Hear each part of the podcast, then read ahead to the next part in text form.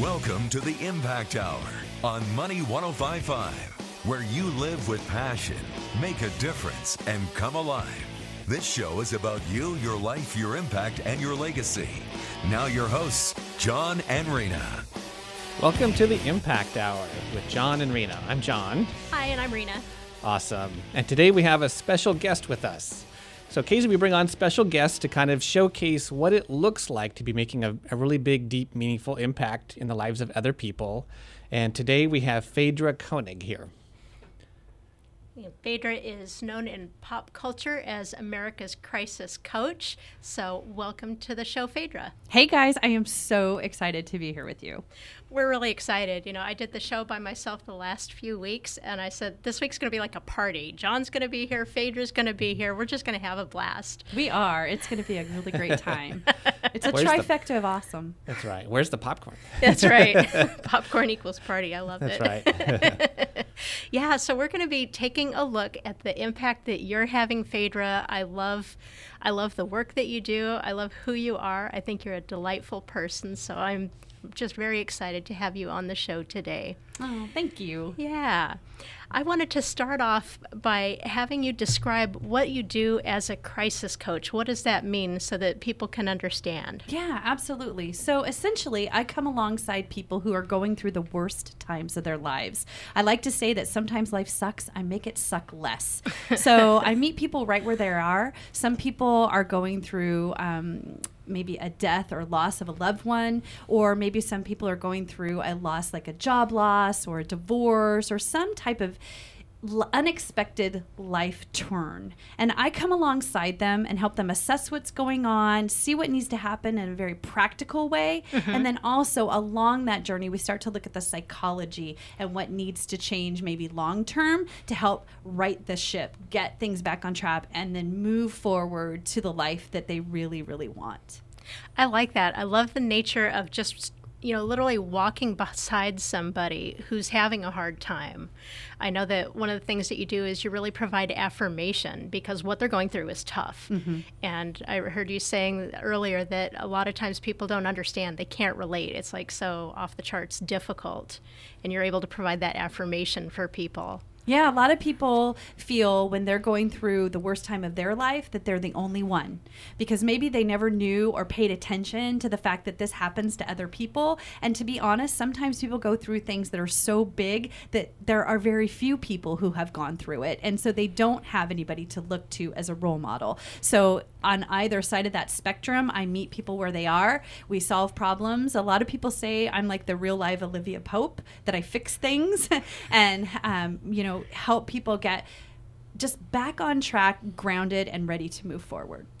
I, I have to say, I see a lot of value in having somebody, you know, walking alongside of me who's got a level head, mm-hmm. right? They're not going through the crisis themselves. And so I'm picturing, you know, if there was a death in the family, to have somebody who's like, hey, you, we're going to need to take care of this and this and this, and this is what it takes. And, you know, and to be there and support in such a practical way. Yeah, and one of the things that makes it work for me is that I have 23 years of direct service in the fields of mental health, family court services, and social work. So I have degrees in psychology and I've worked with thousands of people. And when you add that to the practical life experience that I've had, it really is what you're talking about that we really tackle very unique situations. And I just have a very level head. When people are at their worst, I'm at my best. And I have a, uh, back in the day, we called it a Rolodex, but I do have a Rolodex of so many people that I can call on that if I don't know what to do, I know people who do. And so I call into that pool and that team, and we all work together for the greater benefit of my client.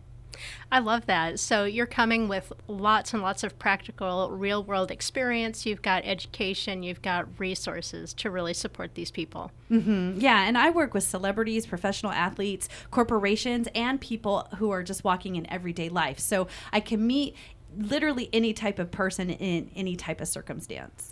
I mean, really, how many crisis coaches are there? Is there like a crisis coaching academy, federation, group that you can even belong to? It seems pretty special or unique. It's very niche. I do Niche. believe that there are other people out there who specialize in crisis. I mm-hmm. call what I do bold crisis management because I do it in a different sort of way. I'm very practical, no nonsense. A lot of coaching is the the belief system that your client has everything that they need within themselves and it's just your job to to awaken that within them and let it come out. I don't come at it from that. I have a social work perspective. Mm-hmm. When I was working in social work, if I came to you and had to assess whether or not I needed to put your child into protective custody, I didn't say to you, I know you have everything inside you to figure this out to be a better parent. And when you different. do, let me know. no, I said, do this, this, this, this, report back. If you don't understand how to do this, this, and this, I will connect you with people who will show you. Mm-hmm. And that's what I'm doing now. So it is different, but I do believe that there are people out there who do crisis management. Mm-hmm. I don't know that they call it crisis coaching. Right. Yeah. No, I love what you do. And I know that you have a phenomenal story about how you came to do what you're doing now. So, would you mind sharing your story with us? Yeah, absolutely. Stop me if it starts to go long because it isn't always something we can put concisely.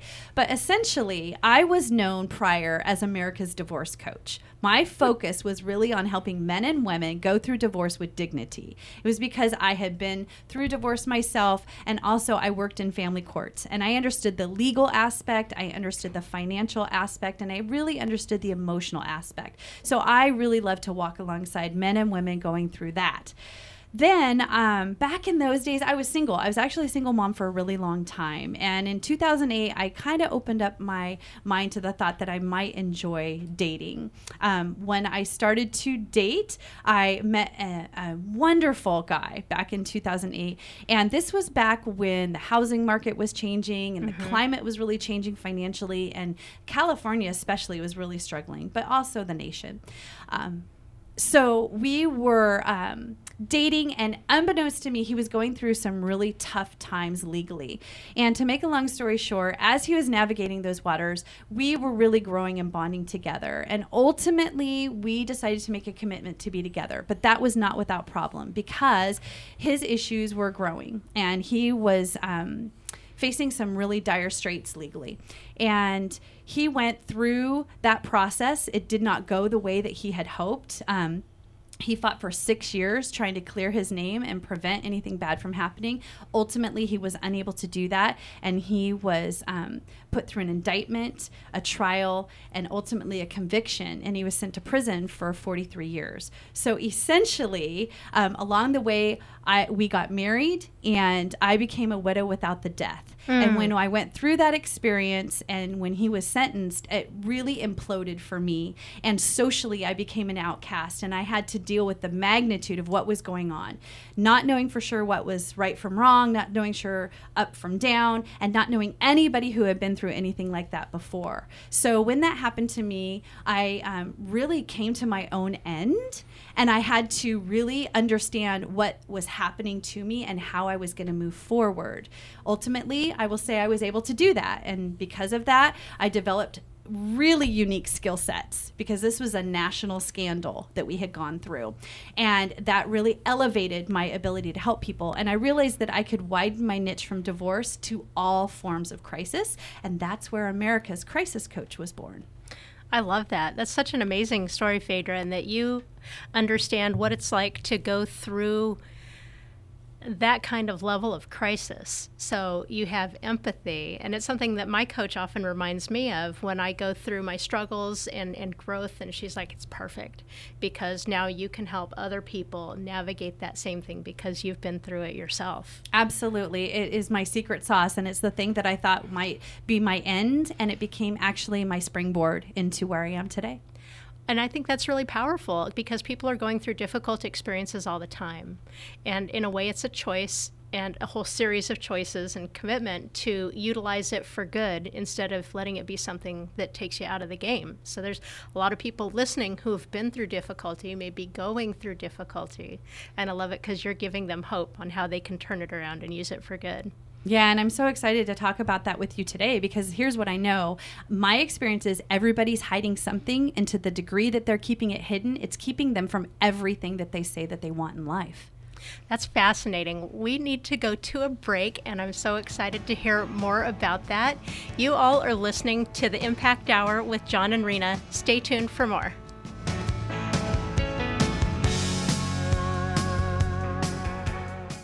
You're making an impact, but you want to expand your reach. Are you too busy? Do you wonder if you were meant for more? Join the hosts of the Impact Hour for Life Impact Academy 101. It's an online seminar Saturday, October 22nd from 9 a.m. to noon. Register at theimpacthour.com and use promo code MONEY1055 to get $25 off. You'll learn how to have a sense of clear purpose and greater effectiveness. Join John and Rena from the Impact Hour for Life Academy 101, Saturday, October 22nd, 9 a.m. to noon.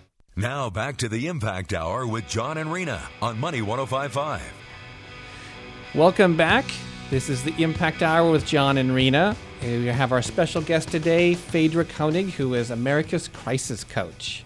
Hey guys. Hey, thank you so much again for joining us. I'm just I'm having a blast here. And what was that last point you just ended on? Because it was like it was just about to start and we went to break. So go no, ahead I and love pick it. it up. Yeah, what I was saying is that in my line of work and working with so many people, even before my national scandal and having to rise above that, what I noticed over time and really solidified for me as America's crisis coach is that literally everybody's hiding something. And to the extent that they're hiding it, it is the thing that's keeping them from what they say that they want and having it come into their life. And, you know, they could be hiding something huge like alcoholism, a porn addiction, or maybe infidelity, or some form of shame based thing. Mm-hmm. Or maybe they're just hiding something small like an insecurity. But because they're not being honest and open with themselves and then honest and open with people who can make a difference, it literally is the thing that's keeping them from what they want because they won't really pull the trigger. They won't really take the final action because they believe in their head, yeah, but, or if they only knew, or mm-hmm. if I get found out. Ooh,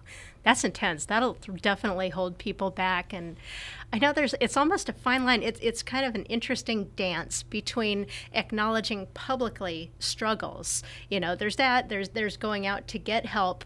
But if there's a profound amount of self judgment, it's just not going to happen. Yeah, and what's interesting about being a crisis coach is I'm already predispositioned for people to tell me their worst scenarios. If you're a business coach, I'm going to come and talk to you about my goals, my hopes, my dreams, and I might talk about maybe where I'm struggling. Um, but I'm really not going to tell you about my deep, dark secrets. You're going to tell that to your priest, to your therapist, and to your crisis coach. And I have this unique ability to take that very valuable and precious information and and and caress it in a way where you get to look at it through a completely different lens and build up some confidence to actually do something about it not just sit in commisery of it or believe that it, it will never change and and that's where the label of crisis coaching i think is a benefit for people I love that. Did you have a question for Faydra, John? We could talk all day, so I wanted to give you an opportunity.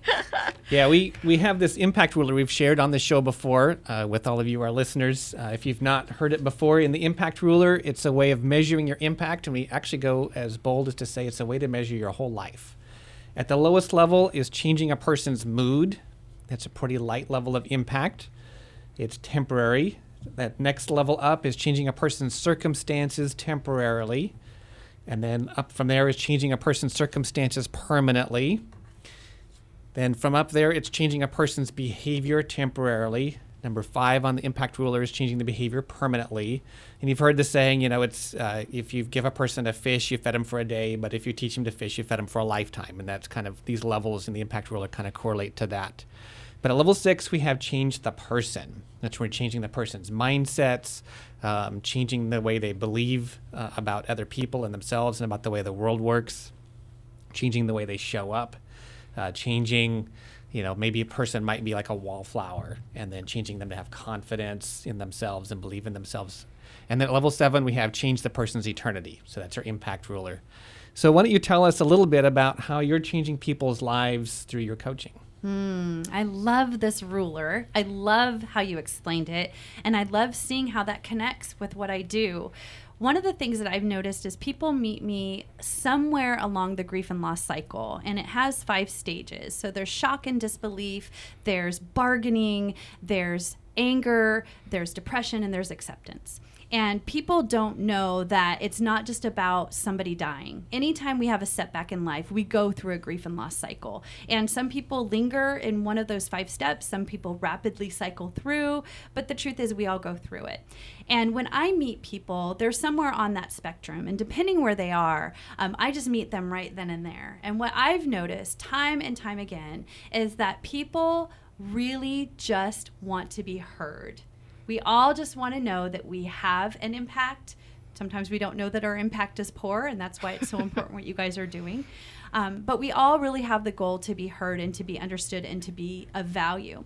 And the way that I work with changing a person and really making an impact is doing that listening and thoroughly understanding where it is, the perceptions, the behaviors, the notions that that person is living in, and validating it and not judging it whether it's right or it's wrong, and then just putting a magnifying glass over the different elements and helping people say, is this serving you well or is this not? And my impact, my greatest impact, is in solving problems, but that's, you know, immediate, right? That's just solving a problem that's temporary. Mm-hmm. But by building the relationship, and there's something that bonds you when you're working with people in their darkest hours, they have a gratitude towards you, and there's a bond between the two of you that's pretty much unbreakable. And because of that sense of trust, that know, like, and trust factor, mm-hmm. I have the unique ability to maybe call something out in somebody that perhaps nobody else would have gotten away with. And I have a way of doing it in such a loving way that you actually thank me. it's hard to hear, but thank you. Thank you. Thank you for telling me that in such a way that I don't feel demoralized, right? Yeah. And I think my impact comes from helping people see how they're showing up in the world, how they're managing crisis or not managing crisis, and what they can do about that. And when they come out the other side, we call it coming through the fire. Once they've come through the fire, they realize they're still intact and they're actually better for it. And it helps them make their mess a message. And I think that when I've made my biggest impact, that's how they feel. So you're really changing their perspective on this crisis that they're going through. It could be, you know, we even said earlier something that that takes a person out, and really they're seeing it as something that's ultimately beneficial for them because something good can come out of it. It's not even that they see it as beneficial; they okay. see that they have the choice. Nice. They see that they get to decide. Everything in life just is until you attach a meaning to it. Amen. Some people are going to attach that, you know, God doesn't love you and therefore bad things happen. Or some people will say God has a purpose for all things. You get to choose. Mm-hmm. So ultimately, no matter what happens to you, you still get to be in the driver's seat. I love that because, you know, we go through life and we're attaching meaning to things, and we can make it mean something that's really bad for us, or we can make it mean something that's beneficial for us. So I've heard in, in social work, uh, crisis, helping people to navigate a crisis well is super valuable because in the future they will be able to navigate crises better and you're like shining a light on it and i can see how it's helping with their mindsets their ability to assess what meaning they're attaching to things and they can choose into a meaning that's more helpful for them moving forward mm-hmm. i love that we yeah. talked about that all last week had a whole show on what we make things mean so good mm-hmm. stuff yeah that's powerful a lot of us will have a, a cruddy experience go through a crisis come out the other end and just bury it and it's like, well, I don't even want to look at it anymore. Right. And I could see it really very valuable and being able to shed a light on it and, and examine it and see how we're showing up and then be able to make a, a clear choice about that and not just being running from it all the time. Yes, absolutely. Absolutely. Yes. Awesome. So, what's your favorite part about doing crisis coaching? Hmm. My favorite part is knowing from the moment we speak, like even before I work with the client, I know it's going to be okay. I know it. And I get to loan out my courage until they have their own again because there's nothing that anyone has ever gone through that you literally can't do something with. Not that it's not I can't guarantee you that a diagnosis isn't is going to be reversed. I can't guarantee you that it isn't going to end the way you don't want it to, but I can guarantee you that you're not going to be alone mm-hmm. ever, that you're going to have every resource that is known to man that I can create or find access to, and that ultimately um, it's going to be okay.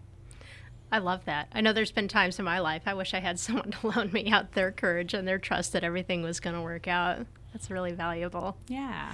Yeah.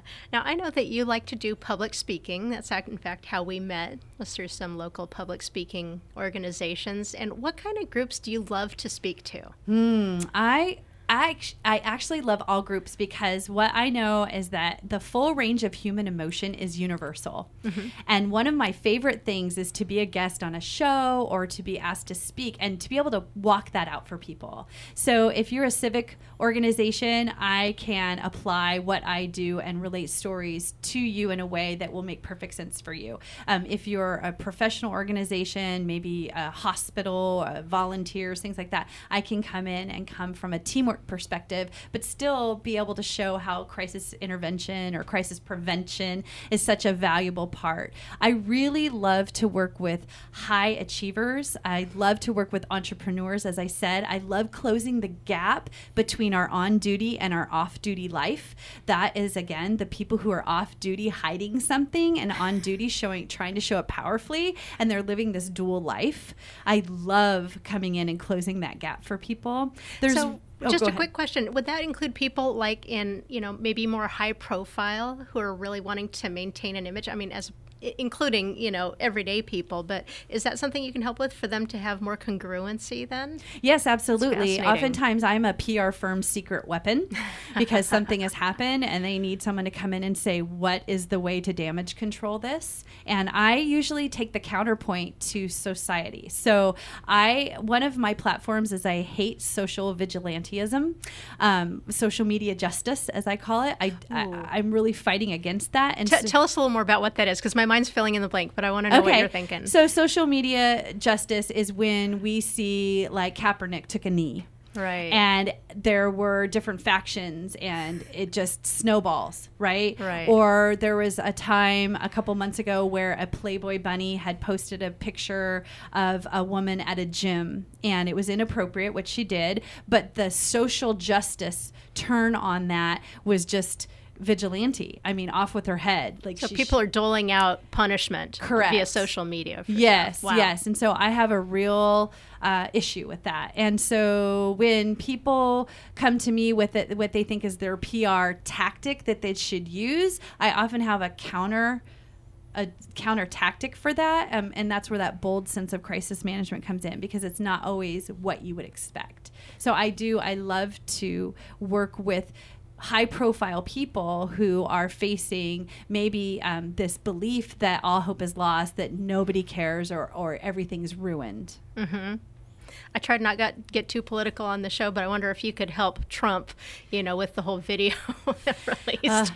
yeah, he he's definitely of concern on multiple levels. I mean, I don't think that either side is doing a great job, No, unfortunately, yeah, but yeah. he he is really he is really creating some alarm that is almost irreparable. Well, and I think that your outside perspective on things is really so valuable to people because I can totally understand being caught up in the emotion I would be, you know, going through any crisis. So you just having that level-headed somebody who knows what's going on, you know, and that mm-hmm. perspective would just be so valuable. Yes, I agree. Awesome. Awesome. We're going to go to a break in just a minute here and want you all to stay tuned for more. We're going to be talking to Faydra a little bit more. She is doing some fascinating work with some of the propositions coming up, and I'm really excited for you all to hear about that. So stay tuned. You're listening to the Impact Hour with John and Rena.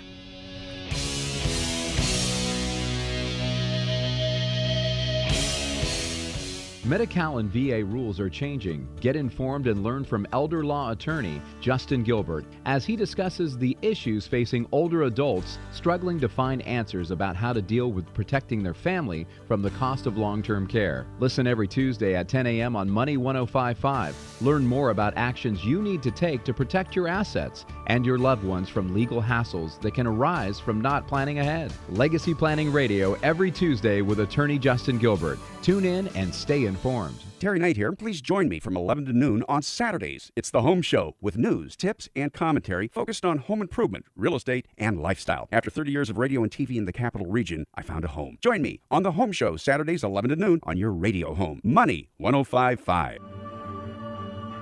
This is Donald Kendrick, conductor of the Sacramento Choral Society and Orchestra, inviting you to celebrate our 21st season at our stained glass performance in Fremont Presbyterian Church on Saturday, October the 22nd at 8 p.m.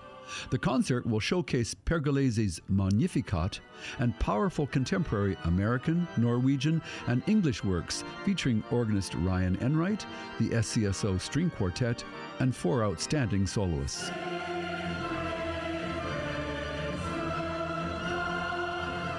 Please join us at the SCSO's stained glass opening performance of our 21st season in Fremont Presbyterian Church. Tickets are $40 reserved and $30 general, with a 50% discount for students, and are available online at sacramentochoral.com or by calling the SCSO at 916 536 9065. I'm Nick Soboleski, a select quote agent with a true story that could save you hundreds of dollars a year. A woman named Linda just called. Her husband, Ray, has a $300,000 group life insurance policy, but is changing jobs and can't take it with him. Well, I impartially shopped the highly rated term life insurance companies we represent and found Ray, who is 41 and takes medication to control his cholesterol, a 10 year, $500,000 policy for under $26 a month. That's almost twice the coverage for less than half of what he had paid. If SelectQuote hasn't shopped for your life insurance, you're probably paying too much.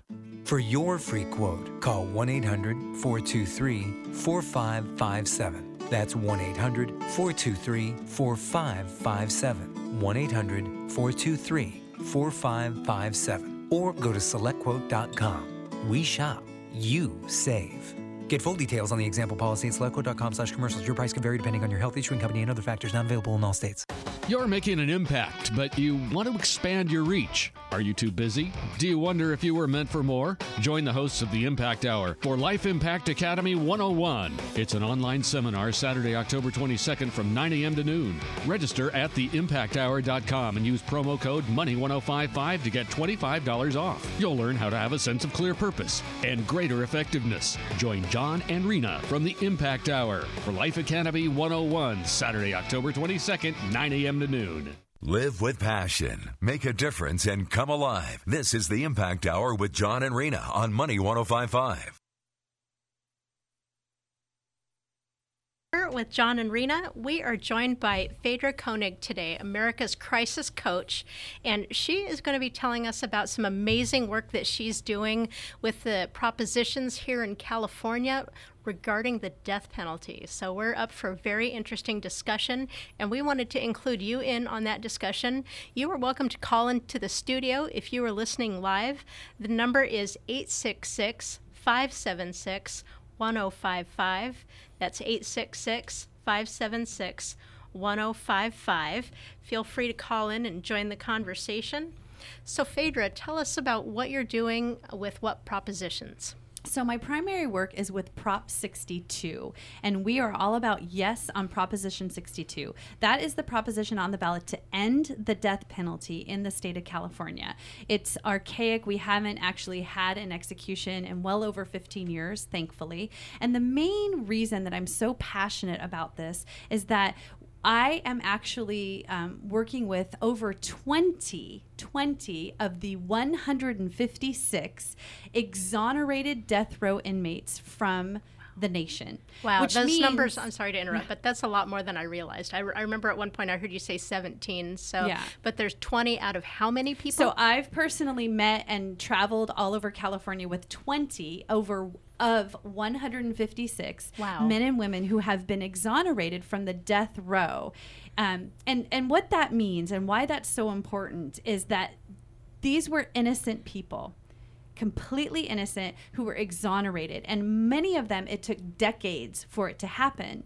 And not only that we have proposition 66 on the ballot which is to speed up the death penalty process. If proposition 66 had been in effect for these 156 people that we know about right these are only the people that we know and have been able to have the exonerations right. if Proposition 66 had been in effect, these people would not be here because the process would have been sped up and they would have not had the ability to prove their innocence.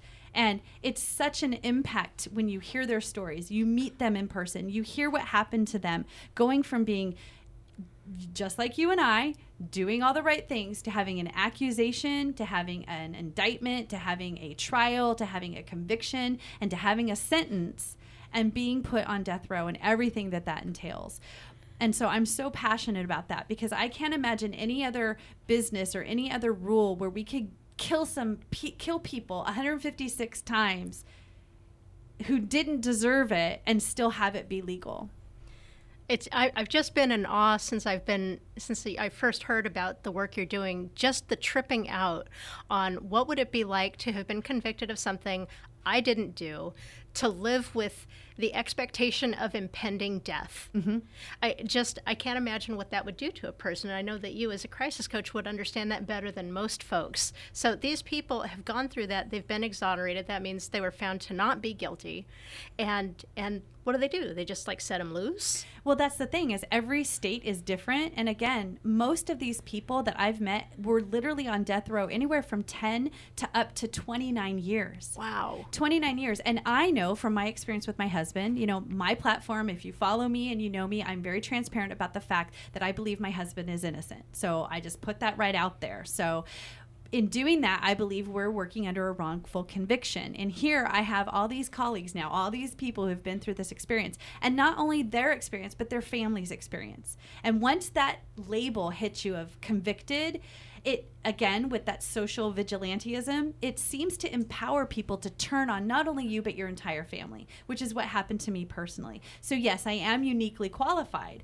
and as you said what happens to these people it depends on the state most of the people who have been exonerated it was because of um, either corruption in the um, attorneys corruption in the prosecutors corruption in the police officers mishandling of justice Sometimes it was because of eyewitness tampering and things like that. So every story is so unique. And having been through this situation I've been with my husband, it's very difficult to believe that our government isn't what we perceive it to be that it's justice for all. That's not necessarily the case. And this is what we see. So every state's different. Some people are compensated, some people are just let out with not even so much as i I'm sorry. As a matter of fact, typically what happens is they will not admit that you were wrongfully mm. convicted and they will not admit that you're innocent. They will just say that evidence proves otherwise. And they literally will have you sign a document. And of course, you're just so grateful just to be out. out. You're I won't sue you. I won't do anything. Oh yeah. And then there so there are people who have actually been compensated well, but then I know people who are actually living hand to mouth. Now I know you. You're willing to go there. Yes. Because I, I, I, got to be on Faydra's podcast, and we'll give you an opportunity to share about the podcast. And I remember you saying, "Oh yeah, you're not sure if we'll go, we'll go there." so I remember when you were when I was first getting to know you and hearing your story about your husband being convicted of something, and you believe he's innocent, and my mind just couldn't seem to accept that. So my mind automatically went, and I'm bringing this up because I've got listeners, and they're.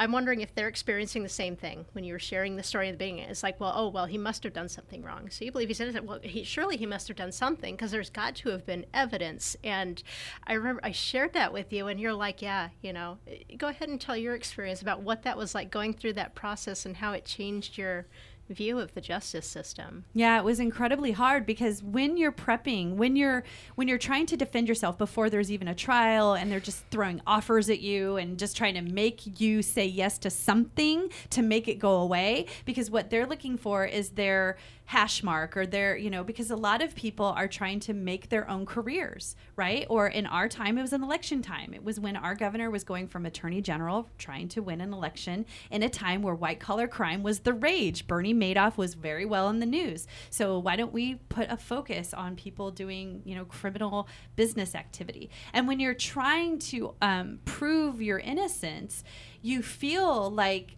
you're in the twilight zone. It's like you're being told the sky is black, but you know the sky is blue. And for me, it was incredible because we would have experiences where we would hear, well, we know we've probably indicted the wrong guy, but we're throwing it at the wall and we're going to see what sticks. And it isn't about what you can prove, it's about what you can convince a jury to believe. And so it's very disruptive of your own psyche because you believe that right always prevails. And if Yeah. you're a Christian, you believe God's going to save the day or you believe that, you know, it's going to be this miraculous thing. And as a Christian woman, I have to tell you that I'm learning what long suffering means, but I'm also learning what it means for better, for worse, for richer, for poor, in sickness and in health. And I'm very committed. Um, and you know, we can go into any detail that you want, but the bottom line is I've seen enough from myself and heard enough from our defense and read enough of the prosecution and how they were so shady that I'm very com- convinced of his innocence. And I know that if you Google, you're not going to see what was truthfully even the indictment or the charges. You're going to see a sensationalized media blitz with words that they use that again create that social vigilantism which is what you're saying is that when you hear it and you think well he has to be guilty like p- innocent people don't get prosecuted There's this cognitive dissonance. It's as though there's a part of me that can't stand it. but you know why Why is that? because you want to believe it can't happen to you oh, thank yeah, absolutely. and as long as you tell yourself that scary. as Yeah. long as you tell yourself that you're safe uh, uh huh. And and that's what you've learned. I've heard you say we're all one accusation away. That's right. That's what I know. We are all one accusation away. What's interesting about touring with um, the people over California is that people expect to hear, well, yes, minorities are, um, you know, wrongfully. Um, accused and given death sentences, or poor people are wrongfully accused. But That way, I- it's not me. Right, right, right. It's us and them. But I represent affluent white. Caucasian, female, you know, it can happen to anybody because we had plenty of money and we had great lawyers. And when we were trying to use those lawyers, they just took them away. They froze our assets, they took our money and gave him a public defender. So it doesn't mean you can't have enough influence, money, or whatever it doesn't guarantee you anything. And we are all one accusation away. And that, I have to tell you, the benefit of that is the humility, not humility in a bad way, the humbleness that comes from knowing that the, there, but for the grace of God, go I. So mm-hmm. I look at all of us as a collective. I don't see myself as us and them anymore. I see so clearly how the work that you're doing with the propositions is so in alignment with your passion that came from your experience around your husband's, um, you know, having to go to prison mm-hmm. and that whole thing. Can you just just draw it and make it real succinct? Why are you doing what you're doing with the propositions? the truth is it gives me a place to focus my anger and my my passion. It really does mm-hmm. because i felt since jim's been gone almost four years now i felt like um, isolated. I felt like i have no place to put this. Mm-hmm. And when this came into my world number one i was able to talk to people who understood at a much higher level. My husband's not on death row but they understand and they embrace me and and they get it and I love the fact that I am making a difference. When we get a yes on 62 and a no on 66, I feel in some way that I've made an impact in the what's happened to me, even though my story is not over. I'm not going to say it's worth it. I, I, I'm not at that place yet, but it certainly is better than it was. That's awesome. I love that. It's just so powerful. And I love bringing it out, just calling it out for our listeners to hear that when they're really clear on what they're passionate about. See, you're already clear on your passion. You're already making a difference in your crisis coaching. And this opportunity came along, basically, right? And I love that you were able to recognize yes, this is in alignment with who I am, what I'm seeking to accomplish in the world, and jump on it. And I love encouraging people to know themselves well enough to know their passions so that they can have that congruence, you know, with what they really value and what they're really doing in the world. They can recognize those opportunities when they come up. So, very pa- very powerful. Awesome. Well, we're about to go to a break. I feel like we could talk all day long and then the hour's just flying by here. So I would love for you all to stay tuned. You still have an opportunity to call in if you want to talk to Faydra about what she's doing with the propositions. The number is 866 576 1055. Stay tuned for more on the Impact Hour.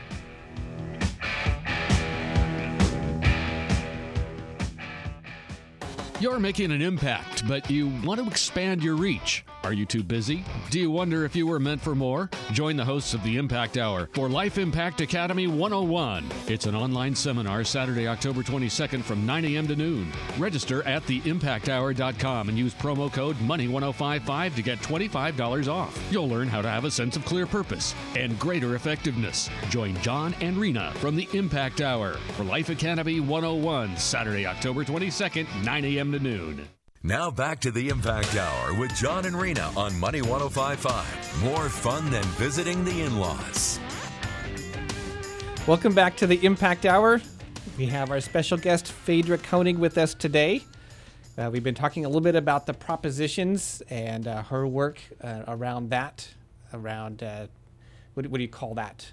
Just uh, advocating and uh, Yeah, what's it, what exactly is your role? What are you accomplishing with the um, propositions? So I'm the California field organizer. So my job is to be the hands and feet on the ground, helping people get the word out, uh, getting um, Witness to Innocence has this is the Speakers Bureau that provides the people who have been exonerated. I help coordinate them to be at events where they can share this message because nothing's more impactful until you meet somebody who's actually been there. Um, so my role is to make that happen throughout California between now and the election. I've met some amazing people. I get to meet Sir Richard Branson. I mean, we've done amazing things. So that is my role is to be out there and to be seen and to help under people understand the importance of voting yes on Proposition Proposition 62, which is to um, end the death penalty. That's awesome. So you're helping. Are you coordinating events? Are you doing media? Yes, we've done. We did a press conference in front of San Quentin with Shujaa Graham, who was one of two exonerated death row inmates from California. Um, we had a, we participated in a big fundraiser in San Francisco, as I said, with a lot of celebrities. Um, we've been to LA. I'll be down for the third time um, this coming weekend, and we go to um, any event that we can. Homeboy Industries is having a great 5K run. Um, we had a major press conference there um, a month ago, and Mike Farrell is really I don't know if you remember him, but he was BJ Hunnicutt from MASH. Oh yes. He is leading the way in this fight. He's been fighting this for 25 years all over, but really concentrating in California. And um, you asked like what that um, kind of genre is. It's really a social justice issue. Um, people who are about human trafficking or about clean water. You know, my my people, we're about exonerating and and and having the opportunity for people to be exonerated and to end the de- uh, death penalty, um, which we not we know obviously is horrible, but it's also horrible for employees who have to carry out that act. I mean, we can come at it from many, many different levels. Um, but yes, so we're all about getting that message out. That's awesome. Is there a place where people can go to hear stories of people who were on death row and were found to be innocent? There's lots of places you can go. You can go to Yes on 62, and you're going to get okay. ge- great general information about the proposition to um, the proposition 62. Um, but also, witnesstoinnocence.org is a great location to see bios on many of the speakers. There's also a um, a documentary that is called The Exonerated. It's uh, available on Amazon Prime for free. It might be on Netflix as well. I it's love a, documentaries. Yes, That's me too. awesome. Um, it's a wonderful. It's actually played by actors. Many of them you will know. Susan Sarandon is one of them. But is it is as if they are the exonerated person, and it, they're powerful stories of men, actually people I've met who um, had been exonerated. So that's another way. Um, yeah, there's lots of ways to to find out more about these stories. That's awesome. And you just you shared a bunch of resources. And I just wanted to mention if you're listening live and you weren't able to write those down, we will post the show recording to theimpacthour.com. And you can go back and, and get some of those resources so that you didn't miss out there. A lot of really great stuff. So, what life lessons have you learned? Oh my gosh. I th- I can honestly say the biggest life, life lesson that I've learned is humble, being humble and understanding that everybody has a story worth listening to and even the darkest most crusty person if you really spend some time and peel back some of that crust you're going to find that there is a reason maybe they didn't have the right to act the way that they're acting but they definitely had their reason and i've learned to meet people right where they are and when i was a social worker i thought i was really good at that but what i recognized is i was really good at plugging into work and then plugging into home and not really seeing the two overlap mm-hmm. um, where nowadays i'm much much more able and willing to accept that every single one of us really are on the same same playing field. Awesome. Yeah, I like that a lot. The compassion there. Mm-hmm. That's something that, that I I bring up for people for awareness that we can all develop more compassion and to be able to look at somebody who is at least crusty. That's a very interesting image to think about. But, you know, we've all got our own funkiness, some more than others. And to be able to look underneath that, to know that there is a genuine reason why that person is being that way, and to have some compassion for that. It, it's powerful in how we're going to be treating that person, but it's also powerful for our own experience of the person. Absolutely. One of my favorite things to help people come to a place where they can humanize all people in all situations. And once they're able to do that, they're able to really go to that place of forgiveness, which is something you and I have talked about on air and off air. And really, that's that life changing secret sauce that people talk about, but few people really truly understand until they get to that place. Life changing. I like that. Give it a try. Try some more compassion. See what it does for your life. That's awesome. So you have your own podcast. Why don't you tell us about your podcast? I do. I have a podcast that's available on iTunes, Stitcher Radio. You can also get it on uh, Google Play, and you can get it straight from my website at accpodcast.com. We release a new episode every Monday. My story is called Coming Out of the Fire, and I um, interview people who have been through tremendous adversity, people who have been in plane crashes, perhaps they've had a family member murdered, um, all different types of crazy situation. Each and every one of those people has come through the fire and they've mastered their disaster, and they're there to show people that the full range of human emotion is the same. Maybe your story is going to be different than somebody else's, but how you feel in that story is universal. And through that, you can relate to one another. But more importantly, I do it because I want people to know that they are not alone and they're going to have access people to people who have been through it and they can start to emulate what they've been doing. And the really the bottom line is this: there's no uh, what I call crisis Kool-Aid. No amount of money, no amount of connection is going to get you through a crisis faster. It's very small, simple things. That's neat. So it's called Coming Out of the Fire. Yes. And it's available. I get it on iTunes. Yes. So I know you can get it at most of the, the major podcast services. Recommend that highly. Thank you. So yeah, share again how do people get access to that? So if you um, if you are an iTunes user, all you need to do is in the SEO coming out of the fire, pretty much on any podcast player, just coming out of the fire. If you don't have that type of automation, you can go to the website accpodcast.com. There we go. That's awesome. So, you have a resource for our listeners? Yeah, absolutely. Whenever I am on radio or I am doing an interview, I tell people about my secret giveaway. It's called crisiscrusher.com. I love that URL. Good job. Crisiscrusher.com. That's right. And the great thing about that is a lot of people hear me on the air, but they don't see me. This gives you some video, it gives you some audio and some downloads that you can use to prepare yourself for a crisis. So if you're in crisis right now, this is going to really help you kind of take a deep breath, understand the grief and loss cycle, understand the hero's journey, which is a wonderful way to get through an experience, and actually just kind of help you take a deep breath. It's a great way to work alone until you're ready to work together.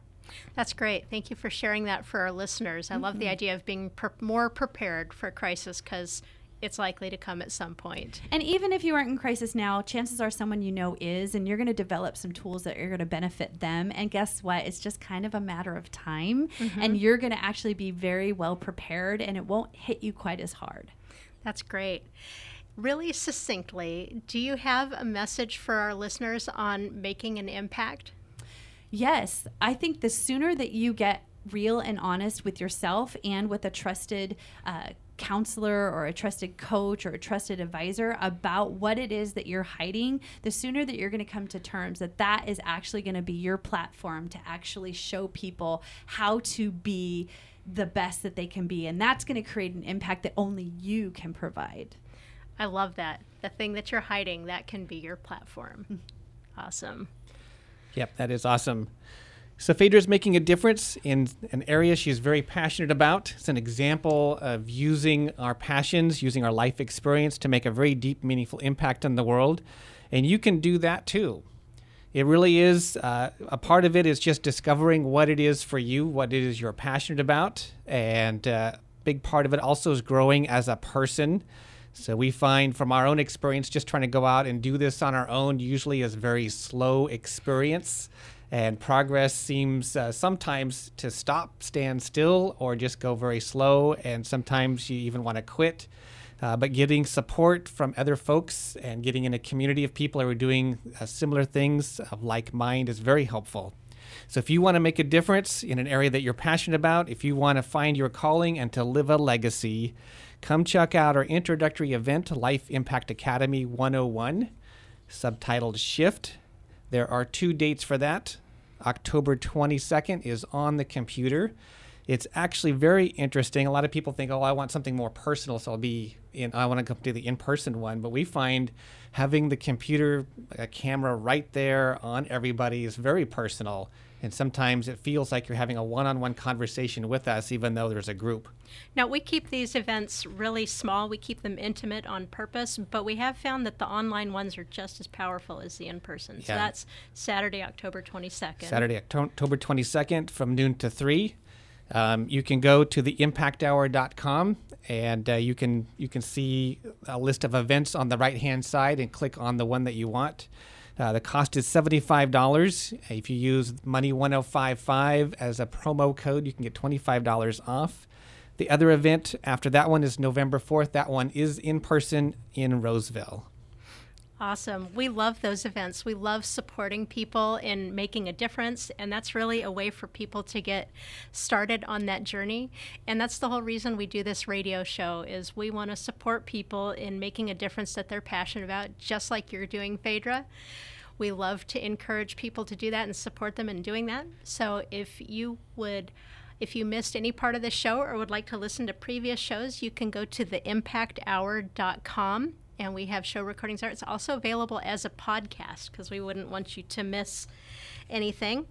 So, next week, we're very excited about our show. We're always excited. We love doing this. the topic is going to be being the very best version of yourself for the highest good of other people. So, tune in. Thank you for joining us on the Impact Hour.